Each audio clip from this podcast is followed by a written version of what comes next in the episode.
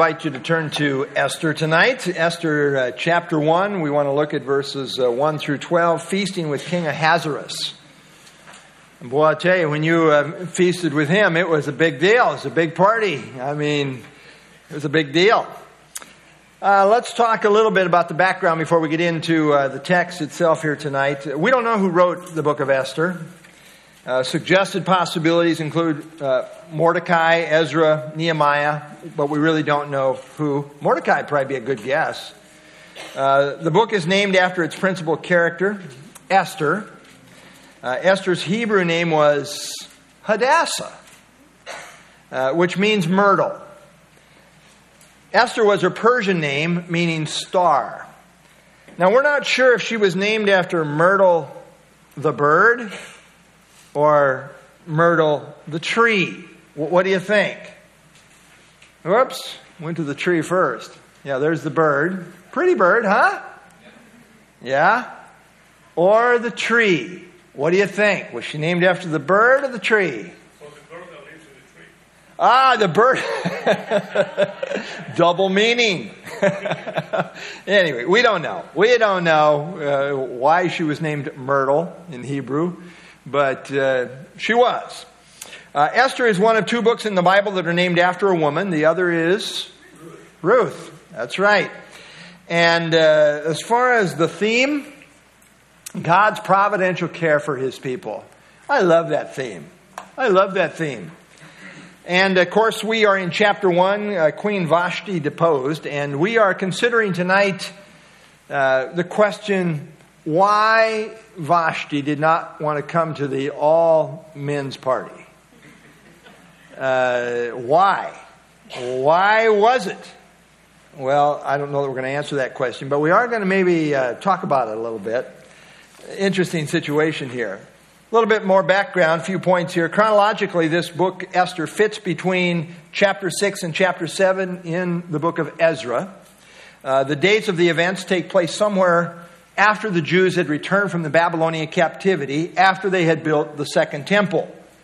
So the dates of the events are approximately 483 to 473 BC as far as what's happening here in the book.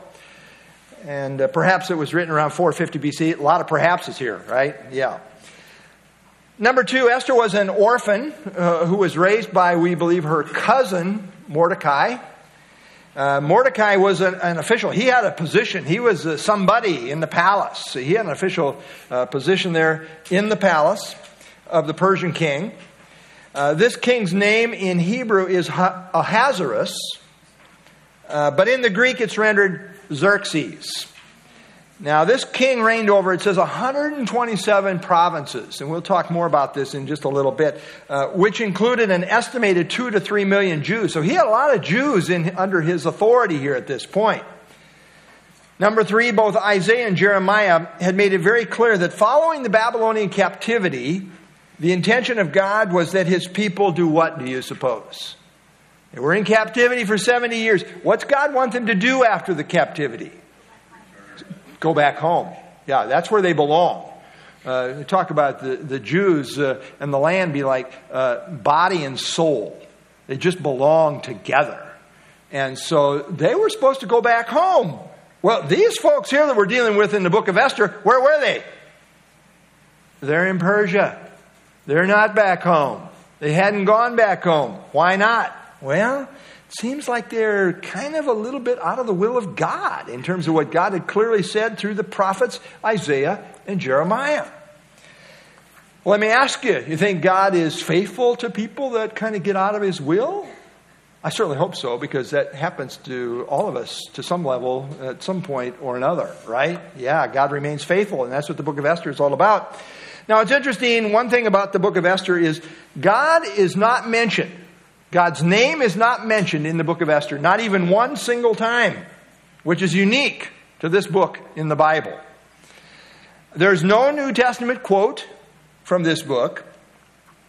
The context is secular and relates to a people who are largely out of the will of God. And yet, in that context, God shows himself to be faithful to his people and his promises as he providentially cares for his own. Number five, although God's name is not mentioned, his providential hand is seen throughout the book. Boy, we're going to see this in, in a big way. The circumstances surrounding Esther becoming queen, it wasn't just lucky, uh, it was providence. The circumstances surrounding Haman, Mordecai, Ahasuerus the king, the fate of the Jewish people all point to a God who is providentially working out all things according to his sovereign providential purposes. And then let's talk just for a moment about the Feast of Purim. It was instituted after the turn of events that resulted uh, in the fall of Haman, the enemy of the Jews, followed by the deliverance and vengeance of the Jews. Pur means lots. Uh, Purim is the plural of pur. Haman had cast lots, you see, to determine the day when the mass slaughter of the Jews would be carried out. Lots would be related to the idea of luck or chance. But in fact, what comes through in this book is God's providence. Now, Purim is observed on the 14th and the 15th days of the month of Adar, uh, which is the last month on the Hebrew calendar corresponding to our February March. It's interesting note about this, uh, this holiday. Uh, Carl Armerding says, quote, The book of Esther gives us a segment of the history of the Jews which is not supplied elsewhere in the Bible. For instance, it is here that we learn about the origin of the Feast of Purim, which, as we all know, is celebrated by the Jewish people to this very day. Where does it go back to? It goes back to Esther. That's where it comes from. If we didn't have the book of Esther, we wouldn't have a biblical basis, wouldn't be a, a biblical holiday in that sense. And finally, one more thing. Uh, the words providence and sovereignty are closely related in matters of theology. Sovereignty speaks of the fact that God is is the sovereign reign or the sovereign ruler over all things. All is under his authority and control. It is a very broad word that covers all things. Uh, God promotes some things, permits some things, and prevents some things, but all things are under his sovereign authority and control. Now, the word providence comes from a Latin word meaning to provide. Pro means before, and video means to see. To see, right? Video, to see. So putting it all together, it means to see beforehand in order to provide. Providence is specifically related to the provision of God and the exact timing of His provision within the normal course of events by which He cares for His people. So, providence has a lot to do with just the right thing that needed to happen at just the right time. In a way, it was not a miracle. A miracle would be a supernatural intervention. But this is just in the what uh, is the, what you would call the normal course of events, but, but it happens at just the right time, a sequence of events at just the, the right time. So there's a difference here between a miracle, which is supernatural intervention, which bypasses the normal laws of nature, and providence, in which God works through normal, ordinary circumstances. Now, there are no miracles recorded in Esther. No miracles in Esther. But perhaps no other book in the Bible so strongly emphasizes the providence of God. Now, let me ask you what's a greater work of God? Miracles or providence? What do you suppose is a greater work of God? a miracle or a providential working of God? Yeah, okay, six of this, half does the other. I think it's all of the same stuff. It all has the hand of God orchestrating it entirely. Now, miracles, you know, it really gets your attention in a big way. Where sometimes, and people say stupid things like, "Boy, I was lucky. You were really lucky. You almost got ran over by that truck. You were really lucky." I would say, no. We were talking about this with some family members and a certain situation in the family that we've been dealing with, and, and it happened to go very well. And as talking to people, saying, boy, and uh, it so happened that uh, my wife was involved, and, and the family member says, yeah, Janie's got the right touch. And I stopped and I said, let's give God some credit here. We were praying about this. And they say, oh, yeah, yeah, yeah, yeah, yeah. but sometimes we kind of became uh, kind of glory robbers, just a little bit like we did it. No, we didn't do it. God is sovereignly controlling this, providentially controlling. The key verse in the book of Esther is Esther 4:14. For if you remain complete, and this is Mordecai talking to Esther, he says, If you remain completely silent at this time, relief and deliverance will arise for the Jews from another place, but you and your father's house will perish. Whoa. Yet who knows whether you have come to the kingdom for such a time as this?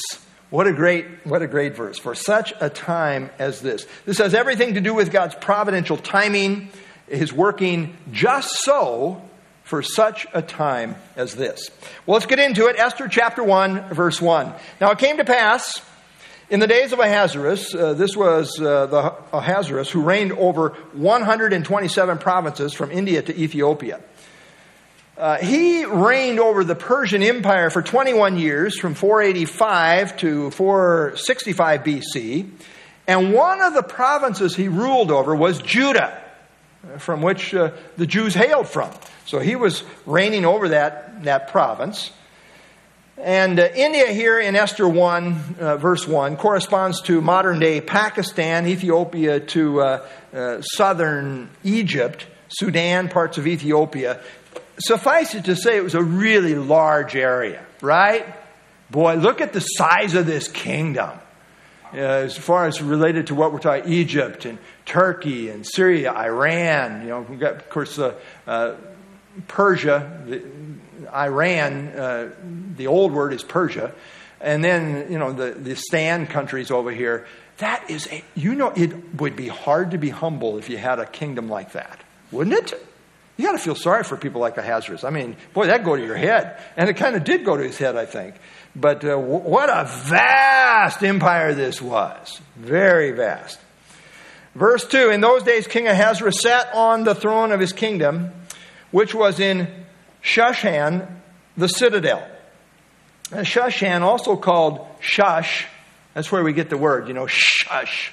No, uh, not really, but Shush or, or Susa, S U S A, known by all of those names. It's in the southwestern part of modern day Iran, and it was one of Persia's four capital cities. You know, you got a large empire when you have to have four capital cities. Where's the capital? Well, which one?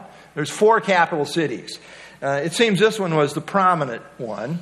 The word citadel means fortified palace.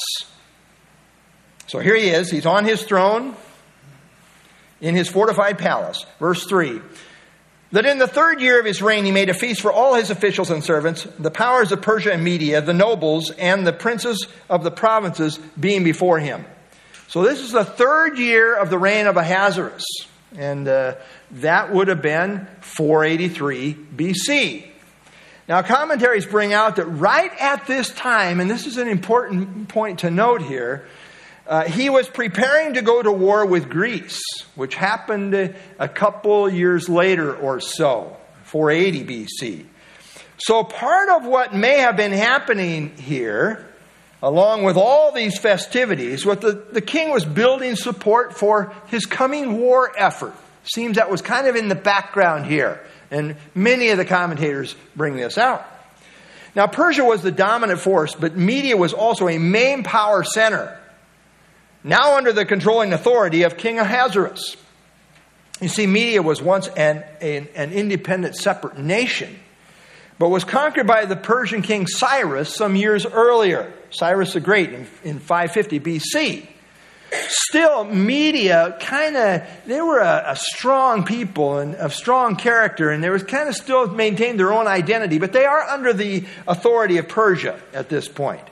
But still, Media and Persia were recognized as the centralized power centers in the kingdom. So, uh, what are we talking about here? Uh, here we are, Susa, this uh, capital city. You can see Media, this area over here by the Caspian Sea a, real power center. And then Persia down here. Of course, you know, the kingdom's all over the place here. But this is kind of the, the power centers uh, historically uh, what became this larger, uh, this, this huge uh, kingdom. Verse 4 here's what's happening. When he showed the riches of his glorious kingdom and the splendor of his excellent majesty for many days, 180 days in all. Now, that's a party. That's a party. This was show off time. Show off time and a big party. This big show went on for 180 days, which tallies to six months. That's a lot of time to do nothing but basically flaunt your greatness, right? So that's a, that's a lot of flaunting. That's, that's, a, that's quite a deal. That's quite a party. I don't know, has there ever been another six months party on, on this scale that you know of? Well, I don't know. It'd be hard to top this one. This is a big party. Woo!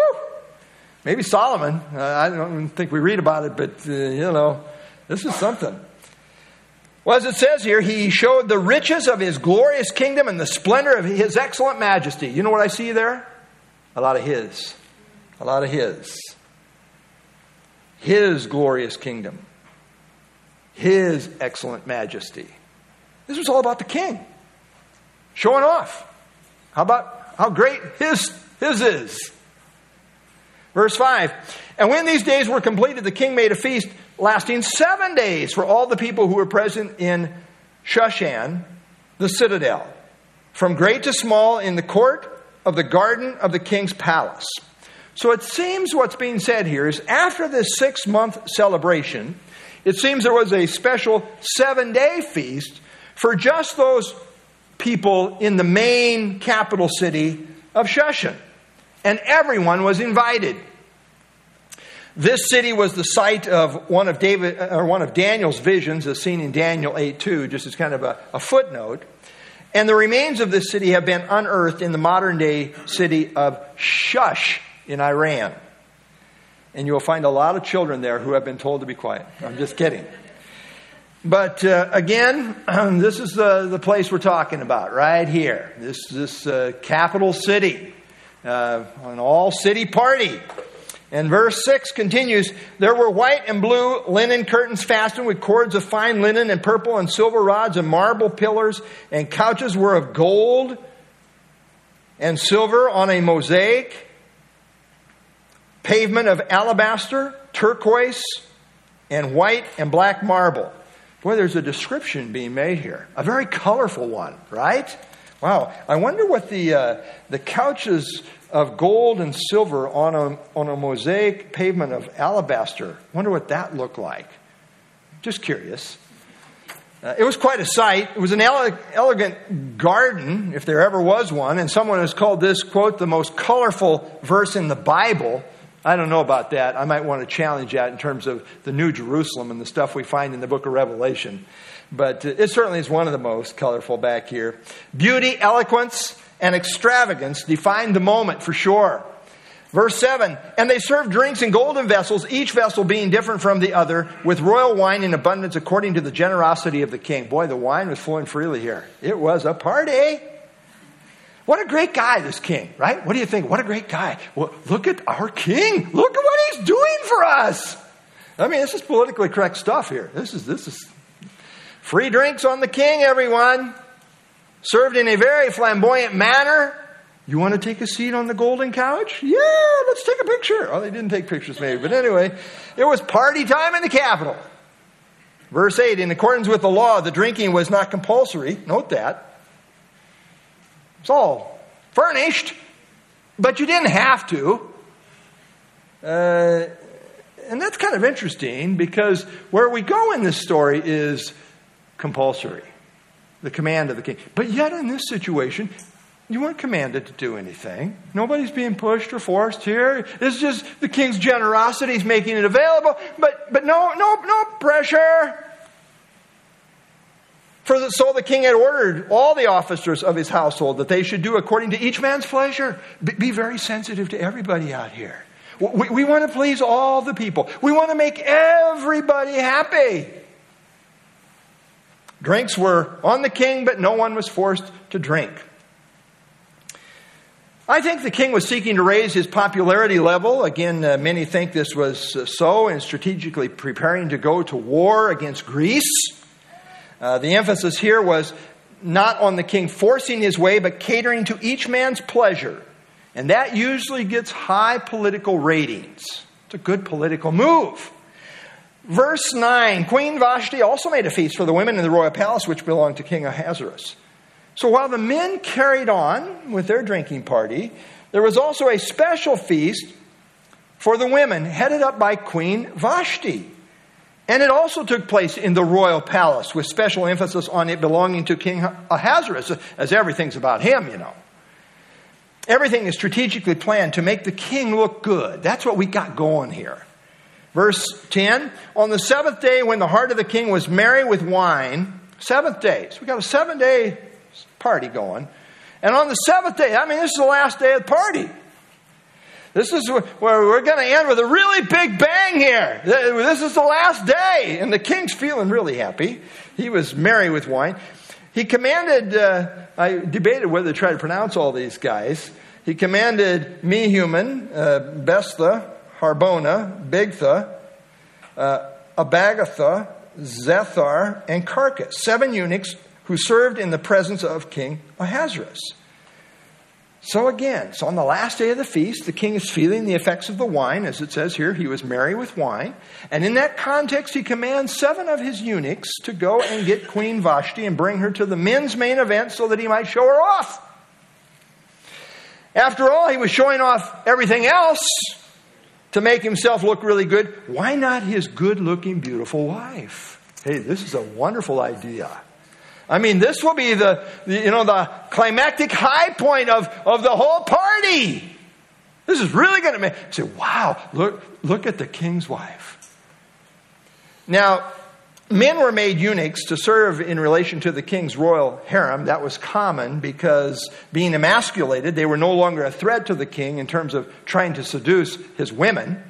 And so verse 11 says the king dispatched them to do what? Verse 11, to bring Queen Vashti before the king, wearing her royal crown, in order to show her beauty to the people and the officials, for she was beautiful to behold.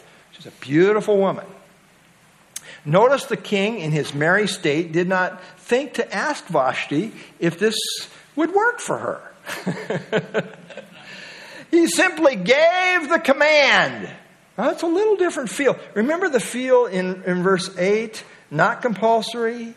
Uh, that each should, should do according to, to each man's pleasure. Well, he, he, doesn't. That was not the, quite the sentiment here with Vashti. He gives the command. Verse 12. And uh, verse, uh, verse uh, 10, uh, 10, verse 10. Uh, when the king was merry with wine, he commanded. He commanded. This wasn't a suggestion. Now, just from a common sense standpoint, this is probably never a good idea to force the wife to parade her beauty in front of a bunch of drunk men on day seventh of the drinking party. Probably not a good idea. But when you're the king like Ahasuerus was, especially when feeling the effects of the wine, what's that, what's that to stop you? Uh, no, didn't. And so he commanded that Vashti be brought before the king wearing her royal crown. Now, because of her refusal to come, it has often been discussed why she refused. That's a good question. Why? Was she just saying, you know what, I'm, I'm just tired of this? You know, I want my, I want my rights like everybody else here? Uh, some have suggested the emphasis here on showing her beauty may have involved some, some sort of lewd connotations. But in truth, it doesn't really say that. The emphasis is on her wearing her crown. Uh, all it says is he wanted to appear impressive with her royal crown. He wanted her to look good, in effect, to make him look good. Verse 12 But Queen Vashti refused to come at the king's command, brought by his eunuchs. Therefore, the king was furious, and his anger burned within him. Oh boy, oh boy, this was a really bold move on her part. You see, no one refused the king's command. To do so was to put your life in danger. Now, it would be nice if we were told more about her reasoning and why she did not want to come. That would, even a small little sentence would have been helpful. but we're not given that. Was it because she did not want to be portrayed as, as merely a sex object, uh, the king's trophy wife? Was it that she resented being commanded to perform in this manner?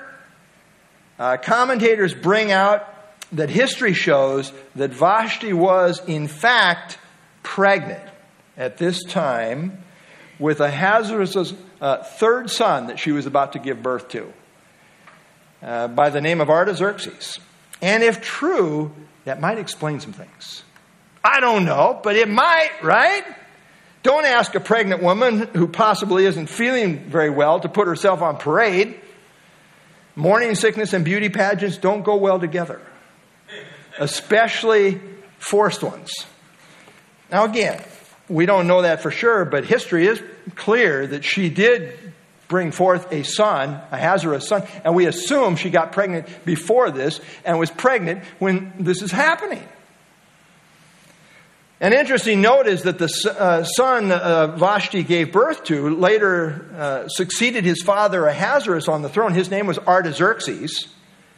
And interestingly, the son whom Vashti was pregnant with became a stepson of Esther. Boy, how's that for an interesting turn of events? Well, whatever the reason, and we want to be careful. I'm not dogmatic about any of those things I'm just putting out there, but uh, whatever the reason for Vashti's refusal, it doesn't appear the king even bothered to inquire why. Being on a week long drinking binge, if you will, at this party, uh, does tend to dull the senses where common sense is out the window.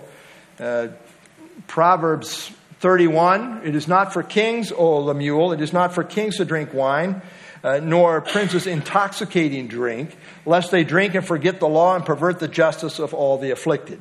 So, drinking, and we're talking too much drinking here, uh, certainly gets in the way of making sound judgment calls.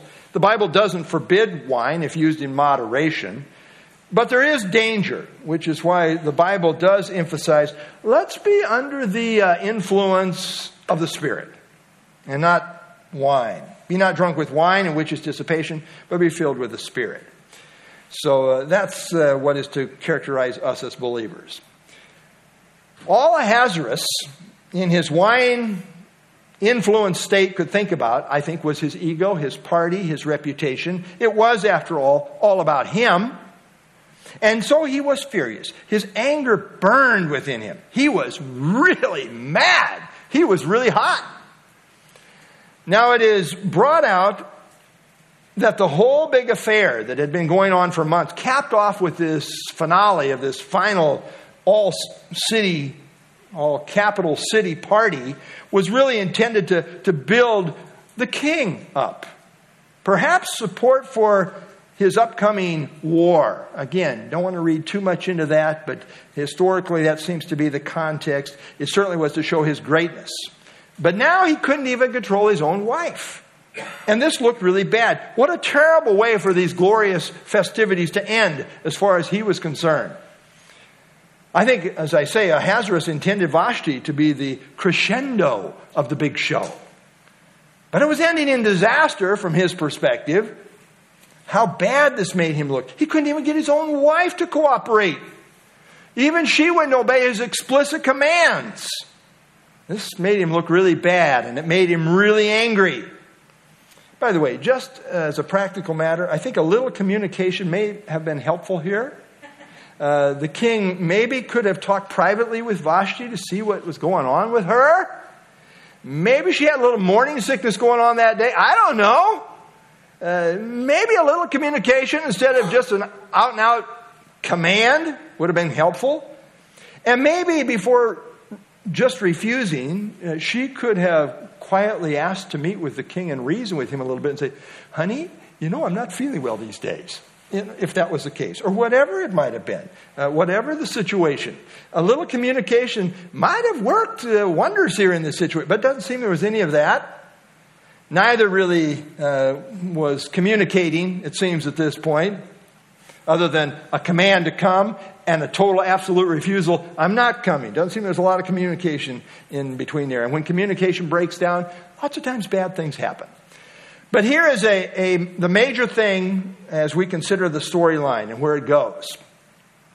Neither Ahasuerus nor Vashti had a clue where this was going. Just oblivious to what God was doing providentially. You know, people get so wrapped up in their own little world, they're totally oblivious to what God is doing. But through it all, God is providentially at work, through what I'm sure Ahasuerus and Vashti both thought was a disastrous situation. But God had bigger plans. It was bigger than Ahasuerus, it was bigger than Vashti. And isn't that always the case? God's ways are always bigger than our ways, and they're always better than our ways. Kings think they're in charge, but God ever remains sovereign, and providentially, He is at work in the background to bring glory to Himself. Proverbs 21 1 The king's heart is in the hand of the Lord, like the rivers of water. He turns it wherever He wishes. It's interesting how He providentially and sovereignly works even with people that sometimes are kind of out of the will of God. You say, well, he can only use people that are perfectly in step with the will of God. Boy, that's going to get very limited in a hurry. Uh, well, in these troublesome times, just to wrap up with an application here, it's good to remind ourselves that God is Lord over all leaders, and his providence always holds sway. And say, well, you know, he's no longer acting providentially for his people. Yeah, he is. In truth, it's all about God. Uh, Ahasuerus was trying to make it all about him, but it's really all about God. He ever remains a central character in all that is going on in the world, and he ever remains faithful to his promises and his people, even when they're not. We can rest easy in the providential care of God, even when he's not named, even when he's overlooked, even when things seem really bad, no matter the circumstances or the situation, God's providential hand can be seen by those who see God's hand in everything. And you can mark it down. His hand is in everything. I love this uh, quote from James Russell Lowell.